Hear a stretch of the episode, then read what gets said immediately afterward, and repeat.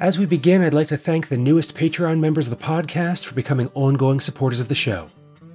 Thank you, Simon Delegue, Mark Toynton, Oliver Hawksley, James Bright, Jenna Ludwig, Mark Howard, William Hubel, Elliot Fink, Claire Luchkina, Emily Thomas Anderson, Oliver Gould, and Stacia Simonson.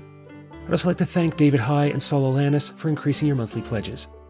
Find out more about the unique rewards for supporters and sign up today by going to patreon.com/permaculturepodcast. Do you prefer making a one-time donation? Go to paypal.me/permaculturepodcast, or you can send something in the mail. The Permaculture Podcast, P.O. Box 16, Dauphin, Pennsylvania, 17018. This is the Permaculture Podcast. I'm Scott Mann. My guest today is Rhonda Baird, editor of Permaculture Design Magazine and designer and educator at Sheltering Hills Design, LLC. Today we talk about the social side of permaculture and what we can do, as individuals and a community, to create boundaries that lead to deeper respect for ourselves and each other, to fight for something, rather than against, through small and slow solutions, the power we have as minority voices to create social change, the impact that being face-to-face with others can have on engaging with and resolving the issues faced by our community and the broader world. This is a conversation about sitting with things that are often uncomfortable, but necessary for transforming the world we have into the one that we want to see. Enjoy this conversation with Rhonda, and I'll join you again afterward. Then Rhonda, tell us a bit about yourself, how you came to permaculture, and working as the editor of Permaculture Design Magazine.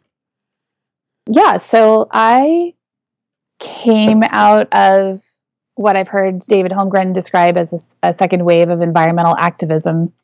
I was graduating from college, activated in my high school years, but then moving into college, and I graduated in 1997 and had been doing already at that point some environmental and social organizing work and just dove right into that. So I took up community labor and environmental organizing work from 1997 to 2005, and included in that some 6 years in a domestic violence program working with domestic violence and homelessness. And in those years, sort of tried to tie it all together and kept burning out and going from one thing to another.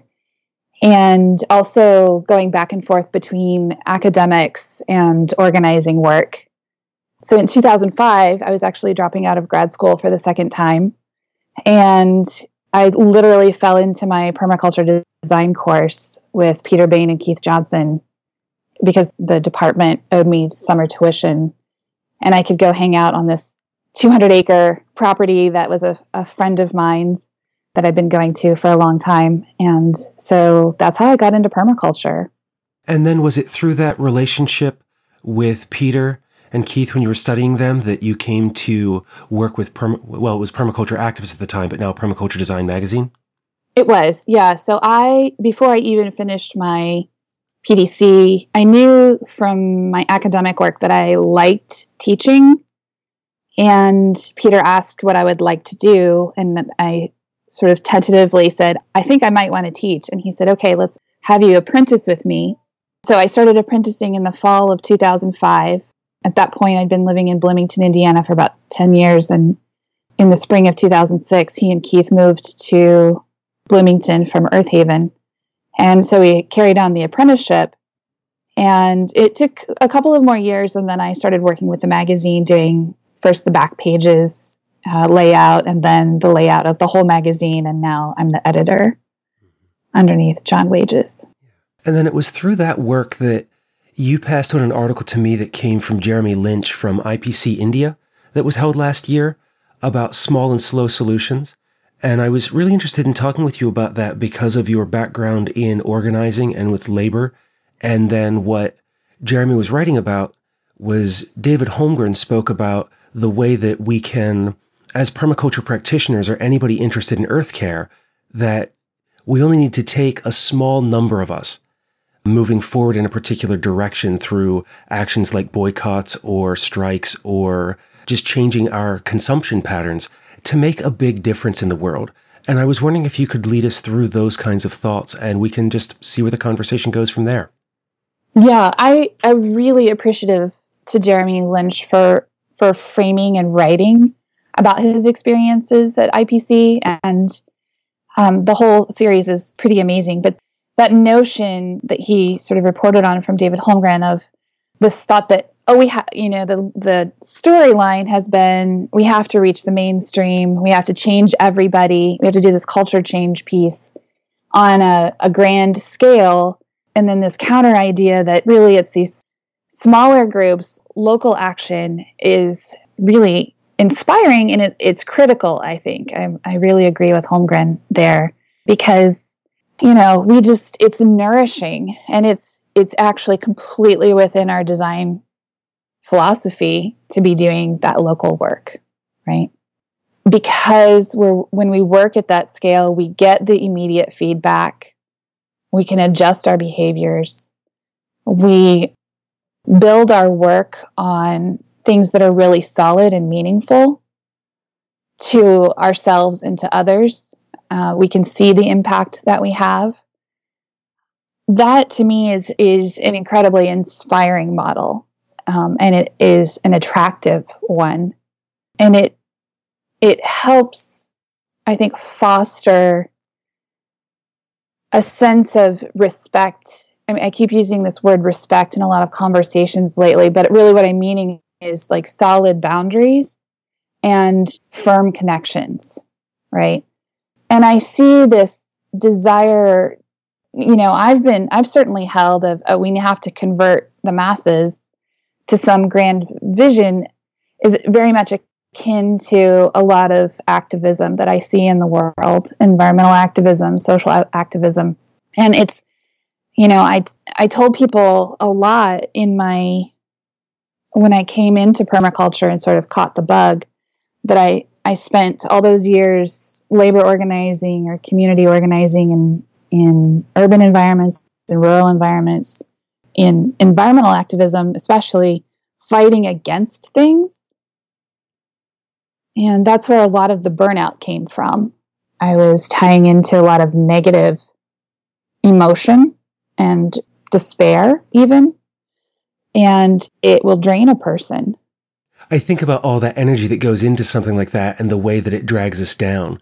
And I've heard within organizational development and organizational psychology that there's some things coming out that it's this, the reason sometimes we think so much about that negative side is because we're more likely to, that it's like 2 to 1 that we think about the negative as opposed to the positive. And so when we kind of go down that road when we're fighting against something, it really does take more of our thoughts and energy as we apply it in that way, as opposed to if we're working on these really constructive programs that feed us, if you will, provide an emotional or a social yield, that those kinds of things help to bolster us as opposed to constantly fighting and arguing, but finding those people we can connect with and really do good work. And it's one of the things that I think about when I see these numbers is that I was very much in that same boat for a long time, was that the tipping point was when we reached 51%, because that's when it's a majority, or really, 50.00001. But as soon as we get that first person who's past that 50% mark, that's when the wave of change will come. But then it was talking with Karen Olson-Ramanujan about her pattern language for women, that the numbers that she had was that it's a 30% solution, that once we start moving so that 30% of the teachers are women, people of color, LGBTQ+, and these other diverse backgrounds, that then the conversation starts to shift. But then seeing what David wrote about, that it's 5 to 10%. And I've also seen some similar numbers from some other organizers, that's all that we need. And when I think about that, that's 1 or 2 families on a block, a couple of thousand people in a community to just care about something enough to make that change. Yeah, I agree. I don't think it's that much. And I even am getting the feeling, a knowing sense that what we need is for people to identify their intersectionalities about who they are, right? So, I'm a woman permaculture teacher, and I'm the editor of Permaculture Design Magazine, right? But my class, my sexual orientation, you know, these things that are invisible to people generally, and there are assumptions made by people who don't know me. That's where that respect piece comes back in terms of, even if we could just identify the diversity within our own current groups of people and the people that we have connections with, and we need to create safe spaces for people to be able to do that, but just strengthening those connections and claiming our full selves would strengthen and enliven and enrich what we already have in place. I hear safe spaces a lot, but I don't come from that kind of a background. And I'm just wondering, what does that mean to you in the context of our conversation today to create those kinds of spaces? And then I'll follow up on that. I'm indebted to Graham Burnett from the UK for his language on a safer spaces policy, which I have adopted for any course that I'm mostly a team member of, but certainly a lead teacher on. There's a whole policy. It's very technical. But the simpler thing is to be present with each other, to be able to hold ourselves open and in integrity and actively listen, right? And go back to respect the other person and their differences. I really think that key of being present and connecting is critical to the success of our movement, whether it's on a grander scale, but certainly it works better at that localized, small neighborhood, regional sort of daily interaction level. Those are the places where we can be face to face and do the work with the people in front of us. Mm-hmm. Exactly. Yeah. That's the critical thing. And I think some of us, and I'm guilty of this, have been running around trying as hard and working long hours and putting out all this effort, as we were talking about earlier, to reach all these other people we don't have connections with, we aren't present with. And we could be more effective just working with the people right around us. That speaks a lot to a lot of the writing and work that I've been doing recently, is about that idea that it is in the moment, in the present, with who we're in touch with, as opposed to that it's not about the next class, it's not about the next festival or the next workshop, it's right here, right now. Who is it that we're working with? And it's not to say that convergences, at the national, international, or local level aren't important for networking or anything else, because they're vital for us to get to know one another face-to-face as part of the broader movement. But that I find, I guess, even for myself, when I get a class coming up or some kind of a conference, I get excited about it and I start thinking and planning for it. And then that becomes this thing that's in the future that I'm working towards, while my local community may not get the attention that it needs right then and there, that I don't slow down and have those conversations with those people who are seeking more information or just want some time. Absolutely. I mean, I'm really blessed in my own life in that I help to put a magazine out 4 times a year, and I always write an editorial now. And in that moment that I'm writing, I'm being present as much as possible with the people that I envision or know to be reading that magazine, but I don't really know when or where they'll be or what mind frame they'll be in when they read those words. And so it's just sort of a hope that it's effective writing. And, I'm connected to the North American Permaculture Convergence, and certainly we're having these conversations. Maybe we don't like the international model. Maybe we don't meet as frequently as we have in the past. Maybe we emphasize building up local and regional events, and lend our support and voice to that, so that people can have more face-to-face conversations with people who are going through more similar things to themselves. On the other side of that, I have 2 children still at home and one involved in a homeschooling cooperative. And one of the greatest joys in my life, and very much a permaculture experience for me, is the deep conversation and connection I get to have with the other parents involved in the cooperative and with the children involved. So I think we do need those experiences locally. You know, we need to sort of take stock of our local social ecology and how we're showing up and where the opportunities are for change, to introduce ideas, to sort of redesign what's around us and apply our ethics. And then, you know, we also get to do regional or continental convergences and write for publications and things like that. And after working on organizing 3 permaculture convergences locally here over the last few years, I have a much deeper appreciation for the amount of work that goes into that kind of organizing, and why and how it can feel so difficult on a local scale to do that, to bring people together and start to have these kinds of conversations on like a formal level like that. But what I'm hearing and what you're saying is that it can be as simple as just having those conversations with our friends and neighbors and starting there and kind of working outward within our local community. Yeah. I mean, that's a model that I've taught and encouraged and tried to practice within my own world of, you know, first shoring up and working with what's in your own household, you know, however that household is comprised, but just doing your best at applying the ethics and principles and design process to that.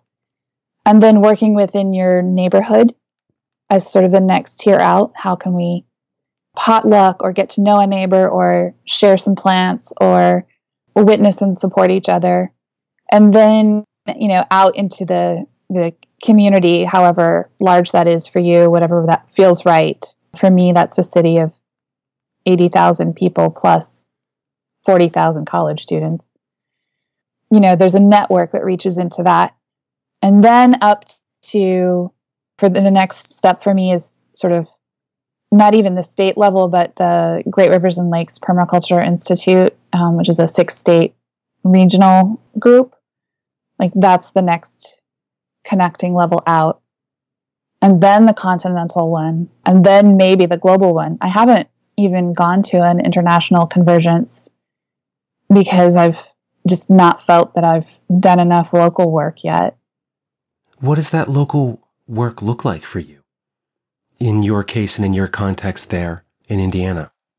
I mean, like I said, some of it's extensions off of our home life. So the homeschooling cooperative is a part of that, a piece of that for me, and an anchor, because somebody has to be somewhere at a certain time, at a certain day. And I've been able to bring permaculture into the cooperative. And also lately I've been teaching a course on backstrap loom weaving. It's a fun thing to do. I'm like, if I could weave all day, every day, I probably would. So that, and then another project I've gotten into locally is helping to plant 500 food-bearing trees in some neighborhoods that are sort of lower income, more vulnerable populations, to help with food security.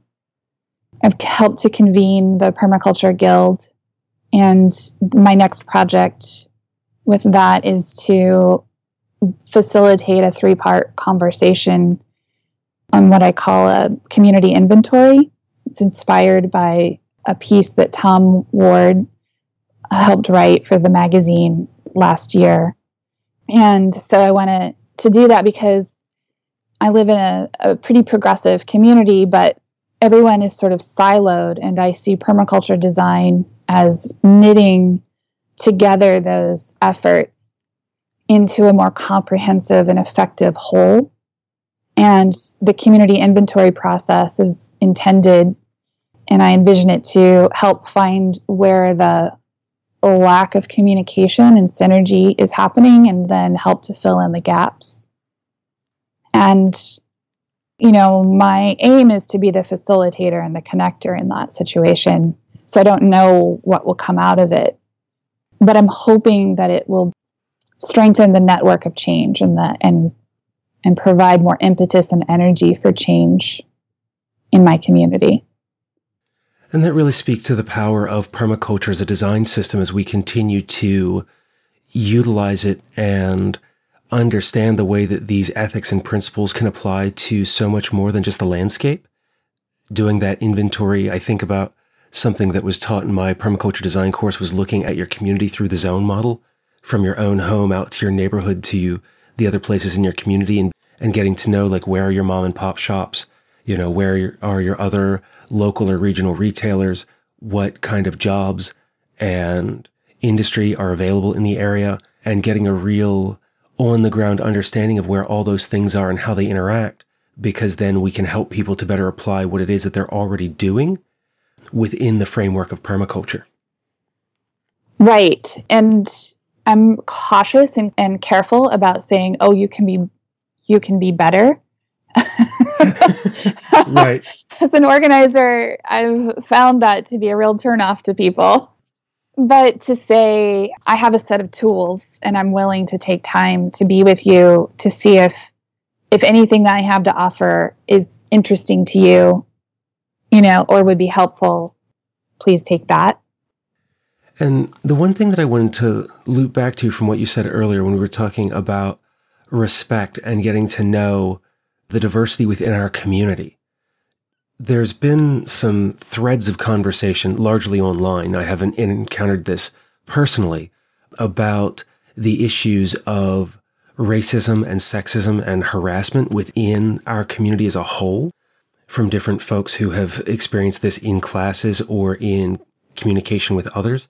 And in trying to take a positive or regenerative approach to these kinds of issues, do you have any thoughts or suggestions? And I know this is a really big question, a huge can of worms that I'm throwing out here, for what we can do to be able to recognize that diversity in other individuals as well as the permaculture community, so that we might begin to organize around these ideas and start to address them systemically?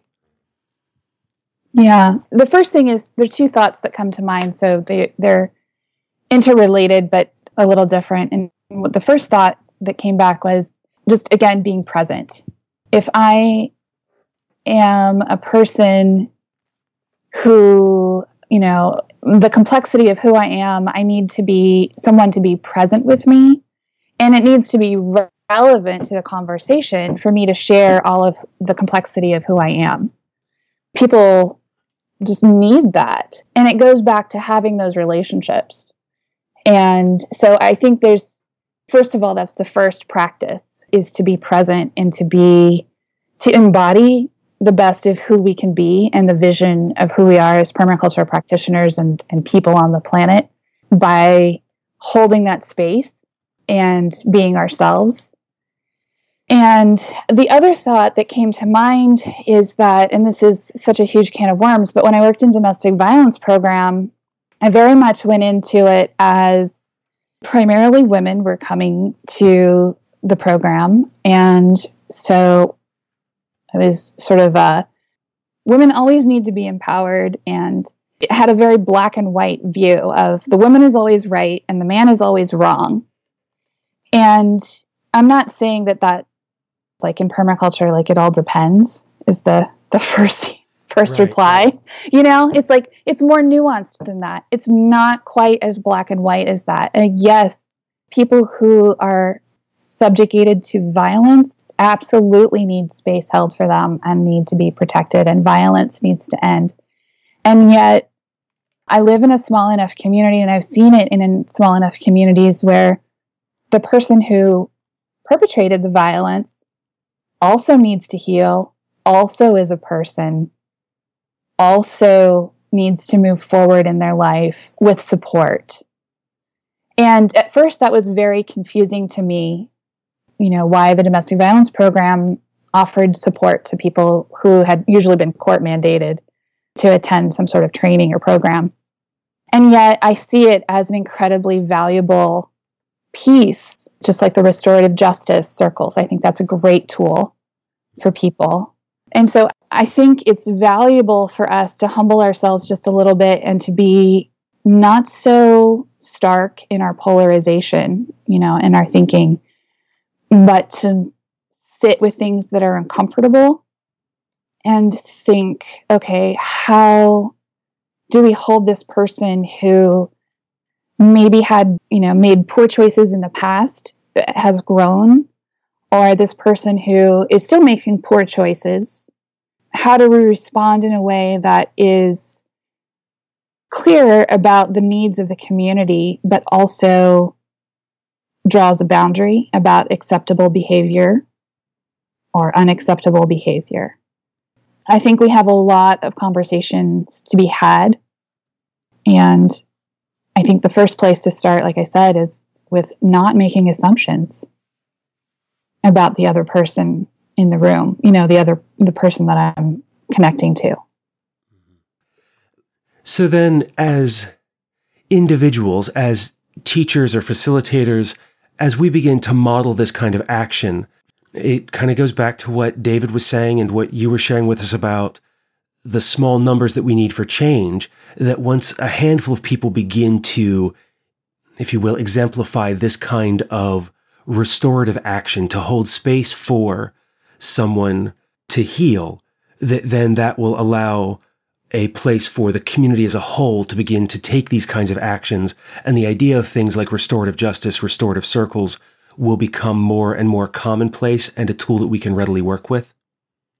Yeah, absolutely. I think so. And restorative justice, restorative circles are absolutely a place to begin, you know, our nonviolent communication as a tool. I've been doing a lot of, not a lot, but I've begun to learn about sociocracy or dynamic governance. And I am becoming pretty passionate about that in particular because most permaculture people work not by themselves off alone in a corner, but in groups. And using these group tools, sociocracy is a tool for a group to have greater equity and transparency within the group. So while I might be having a conversation with an individual and there might be healing on that level and a greater degree of connection and intimacy that allows for healing to happen, and I hope that I'm able to bring that to a relationship with another person, a lot of the work has to be done in groups as well. And so small groups that have long-term bonds and connection can be extremely effective, both in processing and healing, in recreating or moving through some of these polarizations. To be seen in your fullness within a group is a very strong human need for belonging. And so I think for people listening who are part of groups, finding those tools that help you strengthen your connections, you strengthen your process, your group process, you know, those are a few to go to, but certainly there are others. So we want to find them. And that goes back to that idea of it depends and finding what works best for your group and your community? Yeah, I think so. I mean, I think depending on, like any good craftsman, you need to have a good set of tools. You need to know what works in the right situation, in the right place. So some, you know, restorative justice has a particular use. It's not necessarily useful in every situation, right? And dynamic governance helps us to facilitate true governance and agreement between people, you know, in small groups and working on projects. I think there are a lot of applications for that one, but they're different things. And I sort of leave it open and vague because I don't think we've discovered everything yet. You know, I think part of the reason we're searching around this topic is that we haven't gotten all the tools yet. New things are about to emerge, and hopefully they're very positive ones. I say sometimes that I don't think that permaculture is going to be the system that changes the world, but it's certainly one of the systems that can transition us to those ideas that will. It's a bridge to something else, you know. Mm-hmm. When I entered permaculture, I had been in graduate school for religious studies. And in particular, I was looking at how Buddhism developed in India and moved from India to China and on to Japan. And I think what I was really looking for in those moments is how does a culture change? How do groups of people envision something new and or evolutionary or emergent and bring it forward And, you know, I agree. I think permaculture is a piece of that, but it's not the end product. I think it was Taj Shukluna, the Perma Pixie, who said that we are in an ongoing period of transition.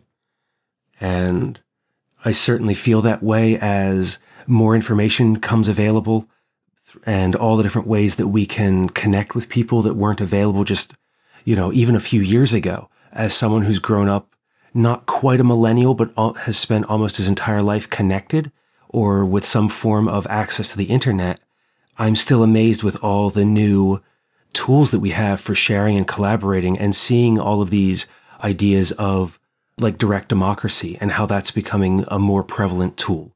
The ways that conflict resolution is becoming conflict transformation, that we have nonviolent communication, and even that is emerging to become a more collective group process that creates more vulnerability, but more opportunity to heal and restore. It's an amazing time to live in. It is. It's really exciting. And, you know, as someone who is a little older, you know, in all my adult life, there's been internet, but I, you know, didn't have it growing up. I think there's also the balance of that is being able to sift through and find where the boundaries need to be so that there is a body of something, however those boundaries are created, to be able to say, this is the piece for us. This is who we are. We're so interconnected.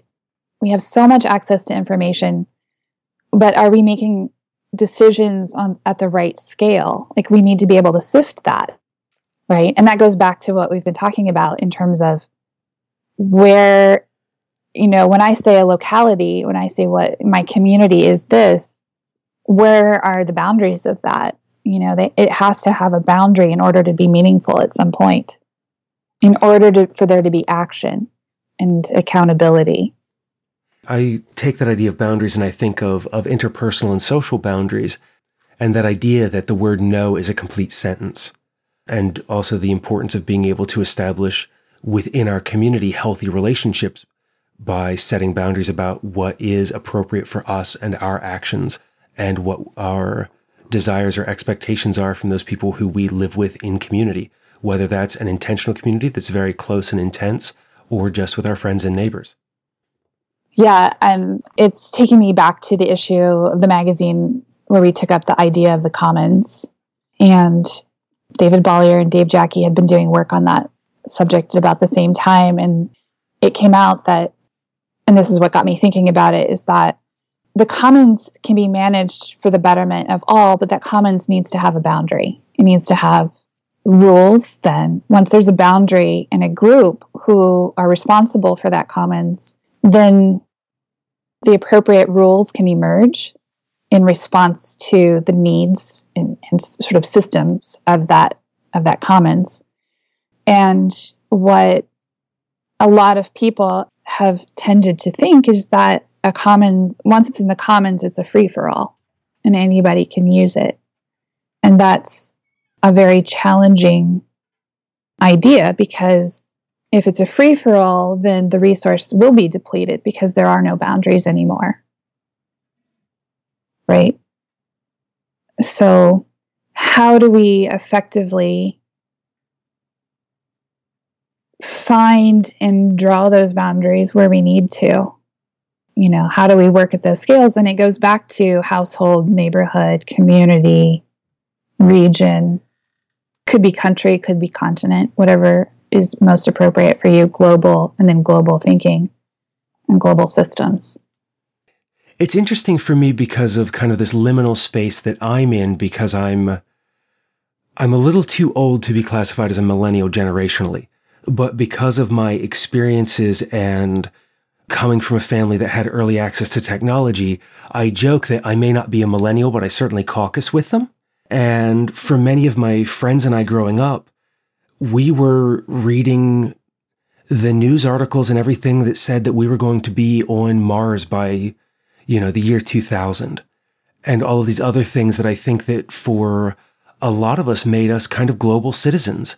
And then being able to have conversations with people all over the world and some of my friends and I on early chat channels that predate AOL and some of those other things, being able to have a conversation at 10 or 11 o'clock at night with somebody who was living in Singapore. And there were so many of us, those early adopters, who have that interaction and worldview. And even now as an adult, all those people who I went to college with, many of us just kind of scattered to the wind and were able to live anywhere we want and kind of be whatever we wanted. And it changes the line of what those boundaries would be and how do we define them now, because that idea of the neighborhood has gone away. And there's I think it's the Radical Fairies is a non-geographic community. I think they even may refer to themselves as an intentional community, and they set their boundaries based on who self-selects in.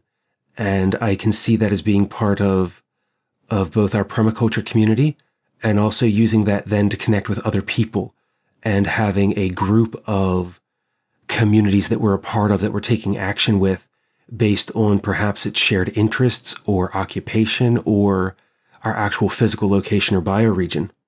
But yeah, that I think makes it even stickier and hard to kind of establish some of those lines without clear, deep, and often probably hard conversations. That is the truth, is that we have to participate. Not have to, but most of the time we participate in all these different levels of community. So I have my physical community, my household and my neighborhood and moving on out. And then, yeah, I do actually most of the people I interact with on a regular basis and recurring basis, it's online meetings. Increasingly it's all around the world. And so it's almost another form of intersectionality in how we choose to participate in community and how we spend our time. And I see this as an incredible luxury to be able to do this, especially living in the United States, to have so much freedom to be able to connect with people in different communities just because of the technology being available.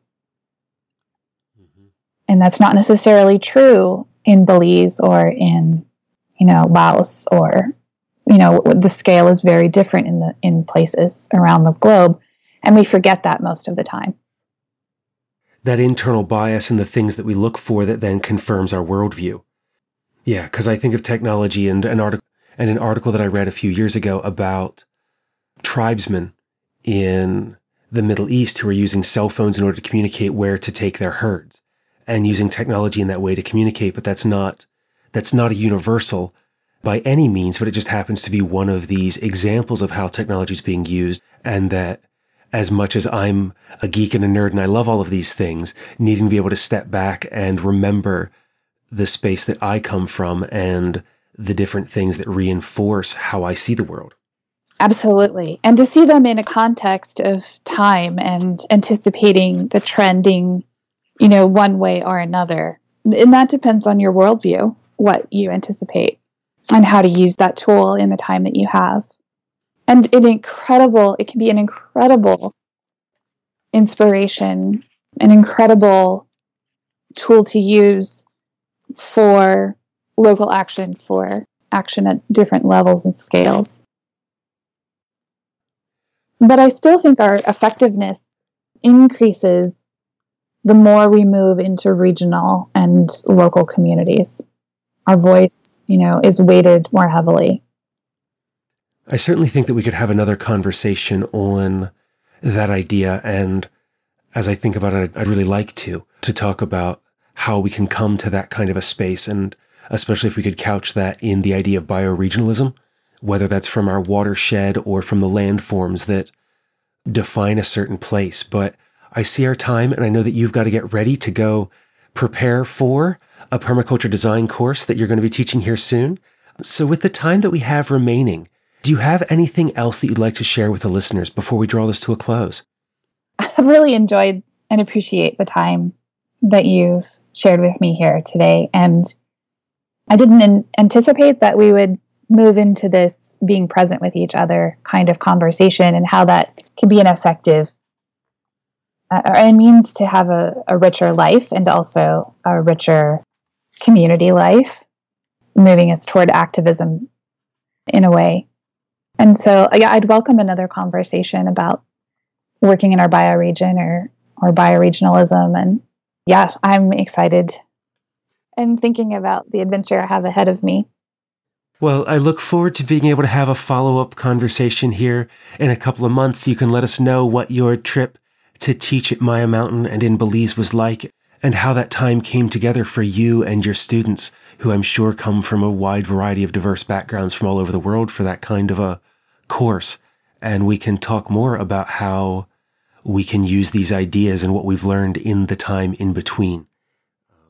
So thank you, Rhonda, for joining me today and for all your work with Permaculture Design Magazine and in our community. Thank you very much. Take care. And that was Rhonda Baird. Find out more about her work at permaculturedesignmagazine.com and shelteringhills.net. You'll find links to those and so much more in the resource section of the show notes. As Rhonda is the editor of Permaculture Design Magazine, I'm working with the publisher John Wages to give away a copy of Toby Hemingway's Gaia's Garden to a podcast listener and a one-year subscription to Permaculture Design Magazine to a Patreon supporter. If you'd like to enter the giveaway for Toby's book, email show@thepermaculturepodcast.com with the subject, Gaia's Garden.